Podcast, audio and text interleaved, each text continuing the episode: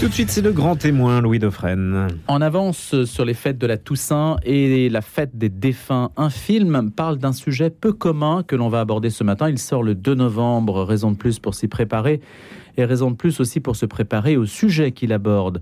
Extrêmement euh, tabou, en tout cas tout à fait inconnu dans notre société, celui de la vie après la mort d'une part et du purgatoire d'autre part. Un film polonais. Alors c'est vrai qu'il y a un style très polonais dans ce film, mais bon, vous aurez l'occasion de le voir et de juger auquel participe le recteur du sanctuaire de Notre-Dame de Montligeon. Notre-Dame de Montligeon, c'est dans le Perche, c'est un sanctuaire qui a une fonction bien particulière dont va nous parler Don Paul Denisot, qui est avec nous, qui est recteur de ce sanctuaire. Bonjour Don Paul. Bonjour Louis. Merci d'avoir accepté cette invitation. On va donc essayer avec vous de savoir ce qu'est le purgatoire, ce qu'est cette réalité euh, tout à fait, euh, finalement, assez peu enseignée en réalité, y compris par l'Église catholique, peut-être parce que le purgatoire est d'ailleurs exclusivement l'Église catholique qui euh, s'en fait, en tout cas pas forcément le promoteur, mais en tout cas qui en parle.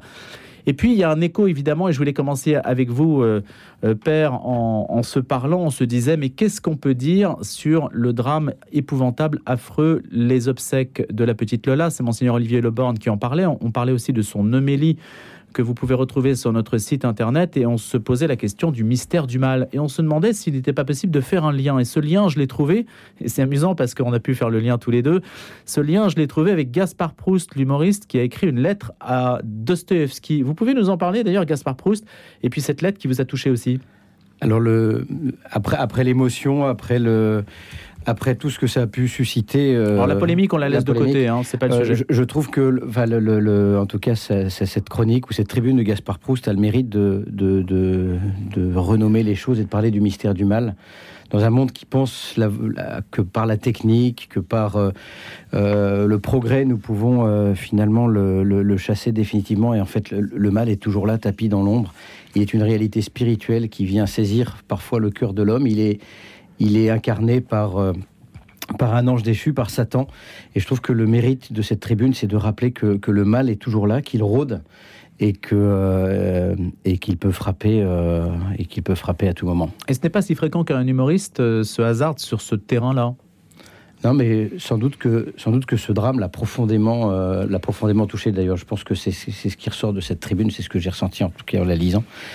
Euh, et, peut-être qu'il y a besoin d'un regard transcendant, alors non seulement d'espérance, mais un regard transcendant aussi sur la réalité du mal euh, qui nous touche. Et on pourra donc euh, consulter cette lettre de Gaspard Proust, lettre à Fedorovski.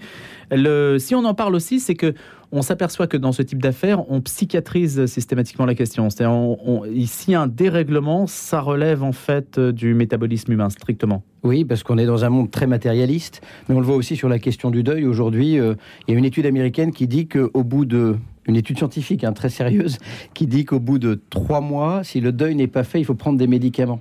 Et en fait, on oublie que la, personne humaine est une personne spirituelle aussi, avec euh, et que euh, et que le, le, le, le, médicamenteux, le scientifique, n'explique pas tout de la personne humaine, n'explique pas tout des drames humains, n'explique surtout pas non plus euh, la question du sens de son existence. Alors l'existence on sait comment elle se termine, on ne sait pas ce qu'il y a après, dont Paul Denisot, même si vous en parlez abondamment dans ce film dont je n'ai pas cité le nom. Le film s'appelle Entre ciel et terre.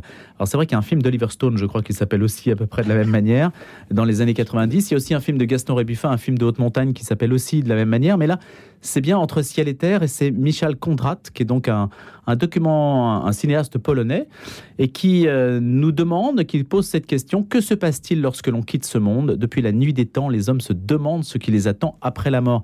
Vaste question. Pourquoi avez-vous été consulté? Pourquoi êtes-vous si présent dans ce film? Parce que le sanctuaire de Montligeon, où je sers, est, le sanctuaire de la prière pour les défunts. Et euh, nous accueillons non seulement toute l'année de nombreuses personnes en deuil, et nous écoutons la souffrance qu'elles portent, mais nous, travaillons aussi, nous annonçons aussi l'espérance chrétienne, qui est cette espérance de la vie euh, plus forte que la mort, euh, de la nécessité aussi de prier pour nos défunts.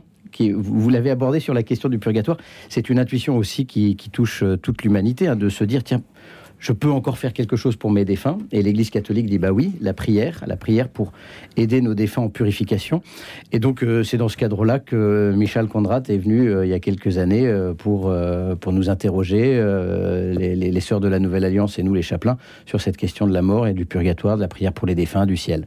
Je voulais diffuser la bande-annonce et puis non, je me suis dit c'est en polonais, il n'y a pas de traduction, etc. Ça va être compliqué. Mais bon, je vous invite, c'est à partir du 2 novembre que sort le film. Qu'est-ce qu'il vous a dit quand il est passé à Montligeon je crois qu'il a été euh, surpris, comme la plupart des visiteurs ou des pèlerins qui viennent à Montligeon pour la première fois. C'est une énorme basilique plantée au milieu des champs. Et donc ça, je pense que déjà le cadre l'a surpris. Le fait de, se, de, de, de, réaliser aussi qu'il y avait un sanctuaire dans l'Église catholique qui est situé en France, dans la campagne du Père Chornet, donc... Euh, complètement perdu. Euh, un sanctuaire perdu, on est à deux heures de Paris quand même. Hein. Oui, un petit peu moins de deux heures. On est quand même à deux heures de Paris. Mmh, et euh, je pense qu'il a été, il a été, euh, il a été touché aussi par l'existence de ce sanctuaire, par la vocation de ce sanctuaire, de cette messe perpétuelle qui est célébrée tous les jours pour les âmes du purgatoire et pour tous les défunts qui sont recommandés à notre prière.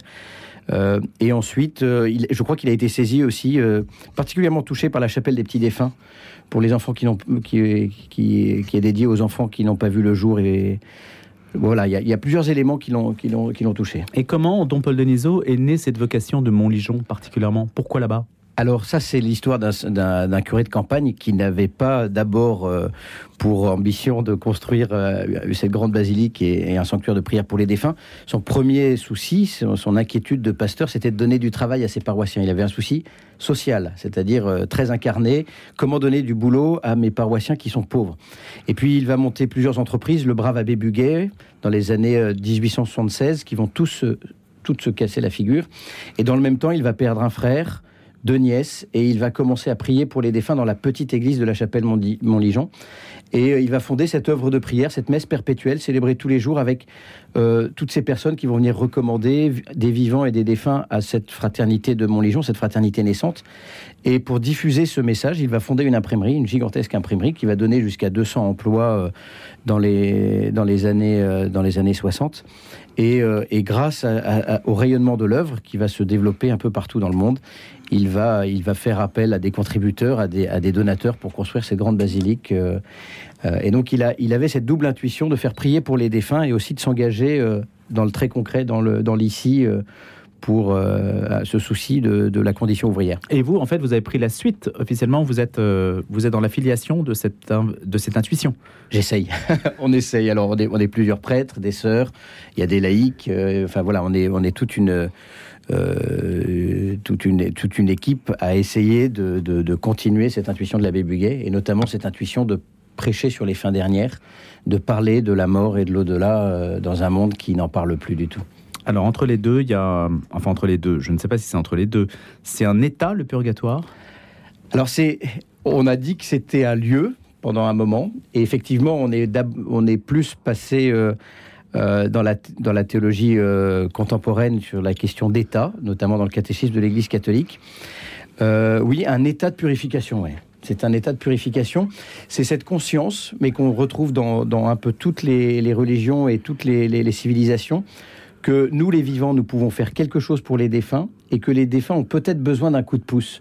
Vous l'avez dans les cycles de réincarnation dans l'hindouisme. C'est une espèce déjà de, une forme déjà de réincarnation, de, purification. Vous l'avez dans toutes les cultures, la culture égyptienne avec le, le souci qu'on peut prendre avec tous les rituels qu'il y a autour de la mort. Euh, vous l'avez dans les, dans les cultures euh, celtes. Donc voilà, c'est un peu universel que nous, les vivants, nous pouvons faire quelque chose pour les défunts. Et c'est aussi cette conscience que pour communier avec Dieu, pour, pour entrer dans la gloire de Dieu, il faut être prêt, il faut être sans souillure qu'il n'y a plus d'orgueil, plus de vanité, plus d'égoïsme, plus et qu'il faut être euh, débarrassé de, de, de, tous les, de toutes les blessures, de toutes les conséquences liées au péché. Oui, mais Don Paul Denisot, quand vous dites dans le film de Michel Condrat entre ciel et terre, je rappelle, ça sort le 2 novembre.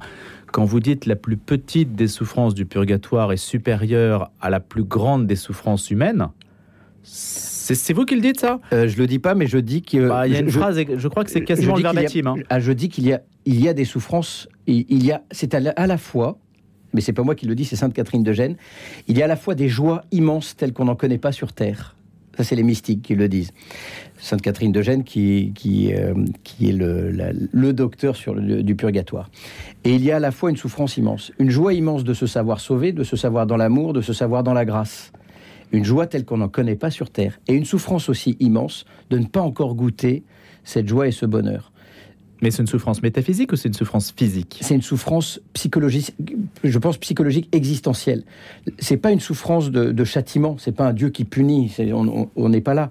C'est la souffrance de celui qui, ou de celle qui est en convalescence, qui va goûter à une joie et qui ne la goûte pas encore. C'est un enfer provisoire? Non, Surtout pas, c'est l'antichambre du ciel. La souffrance de l'enfer n'a rien à voir avec ça. La souffrance de l'enfer, la damnation, c'est, c'est, il y a plus d'amour, il y a plus, c'est froid l'enfer. Le purgatoire, c'est, c'est, c'est de, c'est, c'est de ne pas encore toucher, c'est de ne pas encore vivre une béatitude et une joie qui est, qui est proche. Que répondez-vous si on vous dit euh, le Christ n'en parle pas et, et l'Église euh, très tardivement s'est ralliée à cette idée, non? Tout à fait. Alors c'est d'abord le purgatoire, cette conception, cette idée du purgatoire, cette réalité du purgatoire est née dans l'Église d'abord par la pratique de la prière pour les défunts. Pourquoi est-ce qu'on prie pour les morts? S'ils sont au ciel, ils n'ont pas besoin de notre prière, ce sont eux qui intercèdent pour nous. S'ils sont en enfer, ils n'en veulent pas. Alors pourquoi prier pour les morts? Les Juifs eux-mêmes priaient pour les morts. Dans le deuxième livre des Maccabées, vous avez ce témoignage de Judas Maccabée qui offre un sacrifice pour les Juifs tombés pendant la bataille contre Gorgias. Et donc, ce conscient, dit le livre des Maccabées, que Dieu peut pardonner les péchés après la mort. Et à partir de cela, eh bien, l'Église aussi va trouver dans l'Écriture euh, des passages plus ou moins explicites. Il y a d'abord un grand passage qui est 1 Corinthiens 5, qui nous parle de ce feu, de cet homme qui, sera, qui, qui a bâti son existence sur l'or, sur la paille, sur le, et qui sera sauvé. Son œuvre sera brûlée, mais qui sera sauvé comme à travers le feu. On parle déjà d'un feu d'un feu qui purifie. Et ensuite, vous avez, euh, vous avez des passages euh, encore plus implicites, euh, quand Jésus dit « le péché contre l'Esprit Saint ne sera remis ni dans ce siècle ni dans l'autre ». Ou quand Jésus dit, il, parle de cette prison, il n'en sortira pas avant d'avoir payé jusqu'au dernier sou. Où là, l'Église a trouvé des petits, des, témoignages sur l'existence du purgatoire. Et puis, ben, la tradition de l'Église, les pères de l'Église vont digérer, en fait, vont lire l'Écriture, vont l'approfondir, et euh, c'est notamment avec Saint Augustin, mais pas que, que va, euh, que, va se, synthétiser, en fait, euh, se formaliser cette, cette question du, purgatoire. Dans Paul Denisot, dans le film, le film parle d'une figure dont j'ai cherché un petit peu, comme tout un chacun sur mmh. Internet, son origine. C'est une dame qui s'appelle Fula Orak. Alors, moi, je ne connaissais pas, je n'ai strictement rien trouvé sur elle. Euh, c'est une personne qui était très hostile au christianisme, semble-t-il, ou qui, lui était, en tout cas, elle avait une sorte d'allergie. Hein. Le film commence sur une scène où, elle quitte une réunion, où elle était invitée parce qu'on la met en présence d'une personne euh, qui témoigne de sa foi. Et puis, il va y avoir un basculement, et c'est elle qui va devenir en fait la source d'informations sur le purgatoire. Expliquez-nous ça quand même. Alors moi je ne la connaissais pas non plus. Incroyable. Oui, et je sais qu'elle est, euh, je sais qu'elle elle est, très populaire en, Pologne et en Ukraine. Euh, bah, L'info passe mal alors. Hein. Ouais. Fula Orak, H-O-R-A-K. Voilà, vous pouvez chercher, si vous avez des infos, vous nous le dites. Mais effectivement, elle fait sans doute partie de ces mystiques. Alors ensuite, euh, je laisse... Euh, enfin, j'attends d'abord le, le, le, le, regard de l'Église sur, ces, sur, sur, sur, les mystiques. On a toujours besoin d'être... Euh, que, ce soit, que ces questions soient vérifiées ou, ou regardées en tout cas. Mais oui, il y a des mystiques qui nous parlent du purgatoire. C'est pas la seule d'ailleurs. Hein, sur Faustine Kowalska, Saint Padre Pio, le Saint Curé d'Ars. Alors ça se passe comment? Par vision? Ça dépend. Je, crois que Saint Padre Pio témoigne de dames qui venaient lui demander des prières par vision, d'autres par songe. Je crois que c'était pour Sainte Faustine. pour, pour Sainte Thérèse de l'Enfant Jésus, c'est cette conscience de la nécessité de prier pour elle euh, une conscience très aiguë, comme pour le Saint Curé d'Ars, ça dépend. Mais ça, tout ça, c'est du, c'est du, hmm. c'est de l'exceptionnel. Ça, c'est du, c'est pas, c'est pas le plus important dans notre. Non, mais pour Padre Pio, par exemple, il y a une séquence où on voit, euh, il y a euh, dans le couvent, on entend un, raffut terrible le soir, et on s'approche des grilles pour savoir s'il y avait une foule qui était devant le couvent. Et, en fait, il y avait personne. Et Padre Pio se voit interpellé par d'autres capucins. Et il répond Ah non, mais ne vous inquiétez pas, ce sont des âmes du purgatoire qui me remercient d'avoir été libérées. Oui. C'est émouvant, ouais. C'est fou, ça. oui, mais en fait. On ne peut pas se soupçonner de mentir, quand même. Non, et c'est un petit signe, c'est un témoignage, mais le plus important, c'est que ça nous rappelle la nécessité de prier pour les défunts et cette communion de gratitude et d'amitié que, nous euh, que nous pouvons tisser euh, par-delà la mort. Donc il faut prier pour ces âmes. Oui, mais nous le faisons sait que ça a un effet. Oui, notre prière peut non seulement les aider, dit le catéchisme de l'Église catholique, mais peut rendre efficace leur intercession pour nous. Ça s'appelle la communion des saints. Et nous le faisons à chaque euh, Eucharistie. À la messe, il y a toujours une partie du canon, enfin de la prière eucharistique, qui est consacrée à la prière pour les défunts. Combien de temps reste-t-on au purgatoire? Alors ça, j'en sais rien. Et ça doit dépendre. Ça doit dépendre aussi des, si vous voulez, des boulets qu'on a apportés euh, toute sa vie. Euh, le, purgatoire, c'est un lieu de purification. Et peut-être nos péchés ont des conséquences. Ils nous ferment sur nous-mêmes il crée des addictions. Le péché, c'est toujours un lien. Le péché, c'est une addiction. La vanité, euh, l'orgueil, l'avarice, c'est toujours une addiction. Et je vois le purgatoire. Alors, le Saint Curé d'Ars disait que c'était une, infirmerie du bon Dieu. Ça peut être aussi une, euh, une cure de désintoxication du mal, en fait, pour nous ouvrir complètement, pour être pleinement nous-mêmes, pleinement libres. Et ça dépend, je pense, euh, enfin, ça, dépend de nos péchés. Donc la prière, ça permet des remises de peine, en fait. Hein. C'est un peu ça. Et ce qui est très beau dans, cette, dans, le purgatoire, c'est que il y a cette vision de la solidarité humaine. Nous dépendons les uns des autres et notre prière, nous, nous, ne nous sauvons pas tout seuls. Nous avons besoin des autres. Est-ce que la science, euh, dont Paul Denisot, enfin la science et tout ce qui est fait sur un sujet tout à fait passionnant, les expériences de mort imminente, d'ailleurs le film commence un peu comme ça, on pense que ça va évoluer vers le côté scientifique et en fait mm. non, ça bascule dans le spirituel. Est-ce que ça, c'est un point de jonction entre une réalité, celle du purgatoire, et puis tout ce que le, cerveau, tout ce que certains états euh, déjà nous permettent d'appréhender. Par exemple, la, bilocation, les, personnes qui, voient leur corps quand elles sont opérées. Par exemple, on a, des, on a des témoignages tout à fait attestés sur le sujet. Alors c'est intéressant, mais je ne les mettrai pas au même niveau. Je trouve que c'est les EMI, les expériences de mmh. mort imminente, sont intéressantes pour plusieurs raisons. D'abord parce que c'est une expérience métaphysique. on, se rappelle juste, ça nous rappelle à nous que nous ne sommes pas juste un corps, mais peut-être aussi corps et esprit.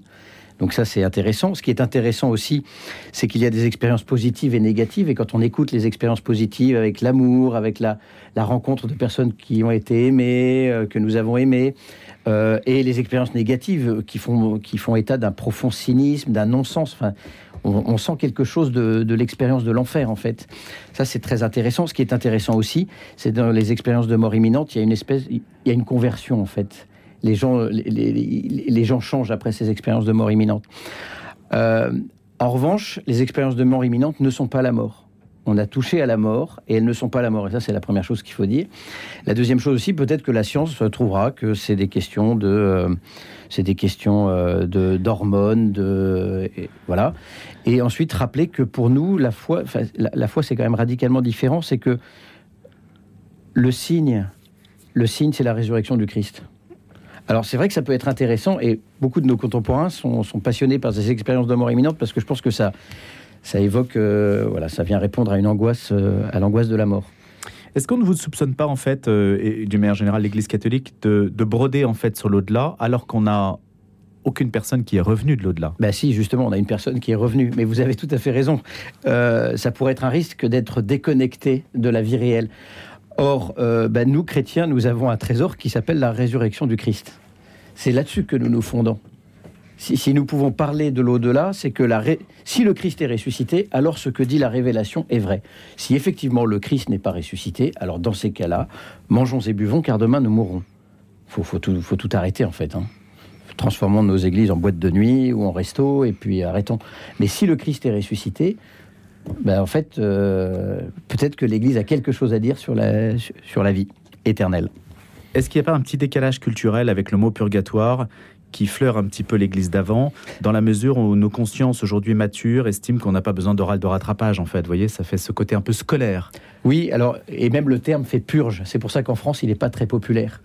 Euh, c'est sombre le purgatoire dans hmm. l'imaginaire, euh, en tout cas en France, parce que ça a été pollué par le romantisme du 19e. C'est un peu comme soin palliatif, euh, c'est un mot, il y a quelque chose à, il y a autre chose à trouver. En termes de sémantique, ça va pas. Alors c'est pour ça que c'est pour ça que le Concile Vatican II, même si n'utilise pas, il, ne mentionne pas le terme purgatoire dans Lumen Gentium, mais l'Église en purification, ceux qui achèvent leur purification par-delà la mort.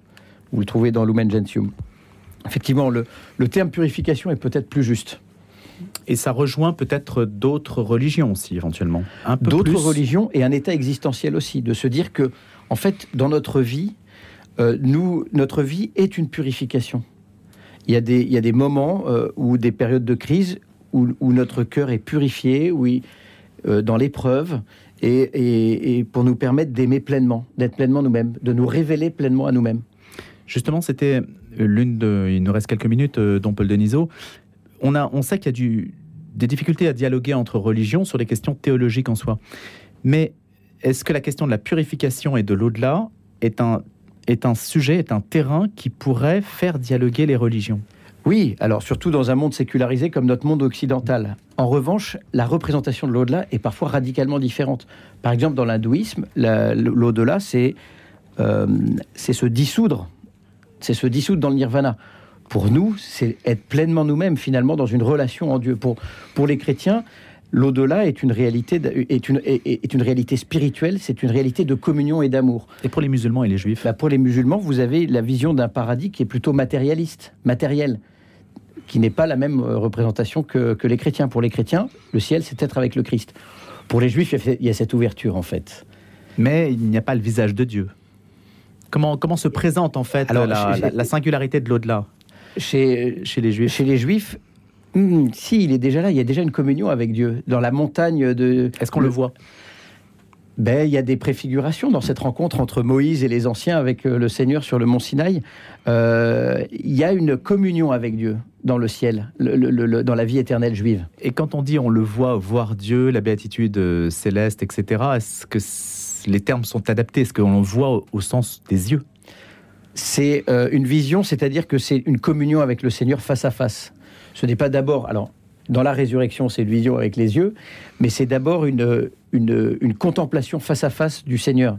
C'est une manière, encore une fois, les termes sont pauvres pour dire une réalité qui nous dépasse.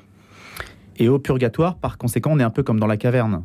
on voit la lumière, mais on n'est pas face à face on n'est pas encore face à face. Et c'est d'ailleurs ça la souffrance du purgatoire. C'est de savoir qu'on va goûter une joie immense et qu'on ne la goûte pas encore. Et c'est elle qui creuse, c'est le désir, c'est le désir de cette joie qui creuse le cœur de l'homme et qui le fait se, et qui le, et qui le fait se purifier. Don Paul Denisot, merci d'être venu nous parler de ce sujet complexe qui finalement est dans l'actualité de tous les jours, hein, parce que si on y réfléchit bien, le mal, la mort s'invite sur nos écrans et dans l'actualité on en parle tous les jours, donc c'est une question tout à fait légitime.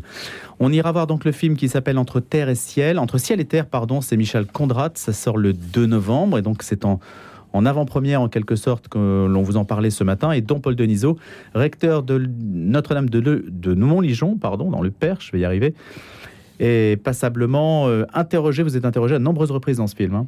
Oui, sur des questions, oui, sur la question du purgatoire, de la mort, du ciel, oui, tout à fait. Et, Michel Condrat euh, vous donne une belle part parce que je, le précise, et ce sera mon dernier point. C'est un film qui est surtout polonais. Il y a peu d'intervenants français. Hein. Vous êtes l'un des seuls qui. il y a des Italiens, pas mal. Il n'y a pas beaucoup d'intervenants français. Mm. Et vous êtes le, seul donc à être interrogé sur le sujet. Merci beaucoup d'être venu nous en parler ce matin. Et puis je vous souhaite euh, par anticipation une bonne fête de la Toussaint. Merci à vous aussi.